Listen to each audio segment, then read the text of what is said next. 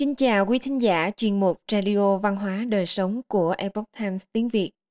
Hôm nay, chúng tôi hân hạnh gửi đến quý vị bài viết của tác giả Barbara Danza do dịch giả Minh Bảo chuyển ngữ có nhan đề Để con bạn có được thời gian hạnh phúc sau giờ học.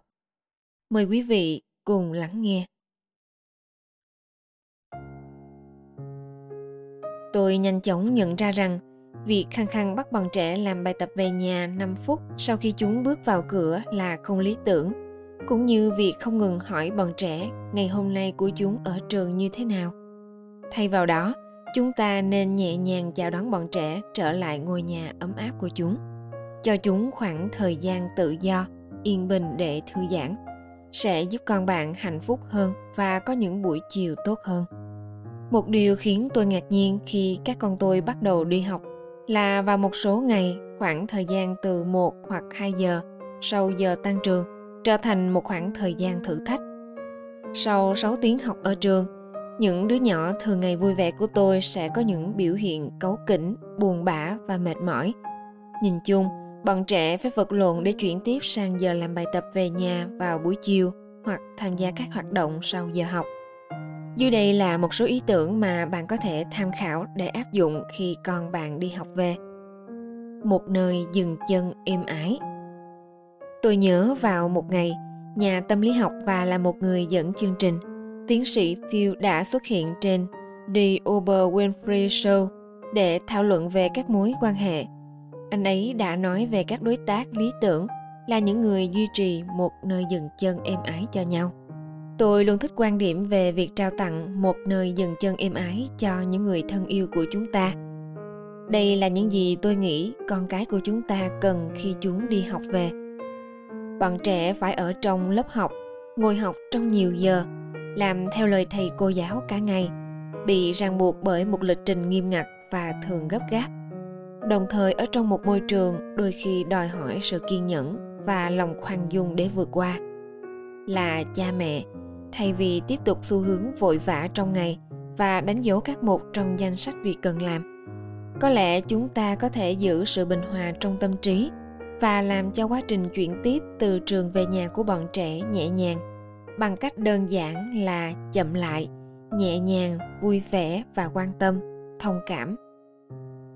Tổ ấm gọn gàng, ngăn nắp. Tình trạng nhà cửa có thể ảnh hưởng đến hạnh phúc bên trong của chúng ta. Một nghiên cứu tại Viện Khoa học Thần kinh Đại học Princeton cho thấy rằng sự lộn xộn hạn chế khả năng tập trung và hạn chế khả năng xử lý thông tin của một người. Bạn có thể không cần nghiên cứu mà vẫn biết rằng hoạt động trong một không gian thoáng đãng và sạch sẽ ít căng thẳng hơn trong một không gian lộn xộn và hỗn loạn.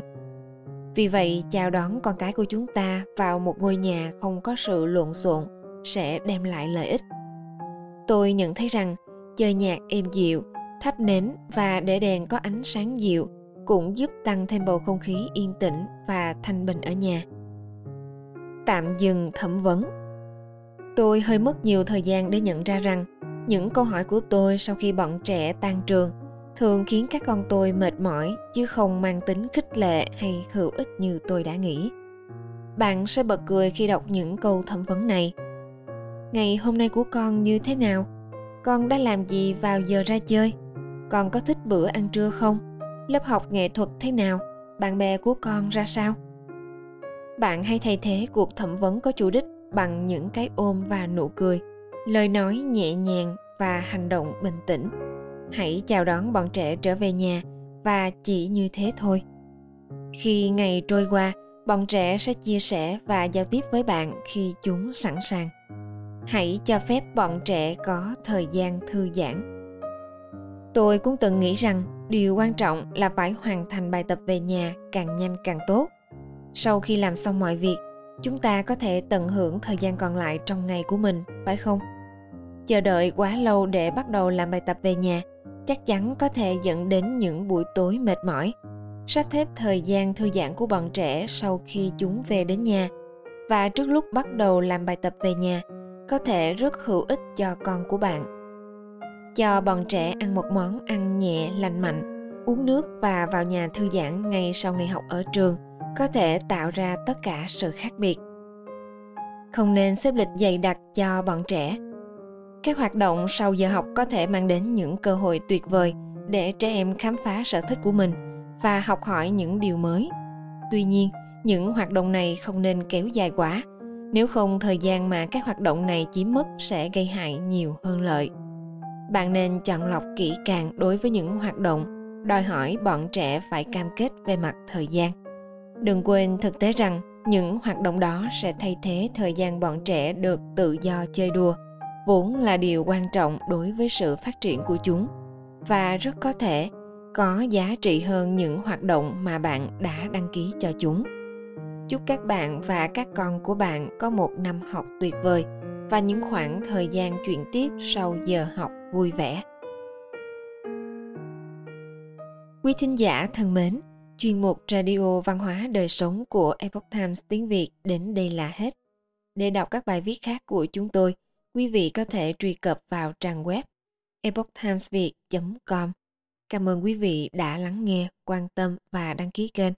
Xin chào tạm biệt và hẹn gặp lại quý vị trong chương trình lần sau. Kính chúc mọi điều bình an và tốt lành đến quý vị cùng người thân.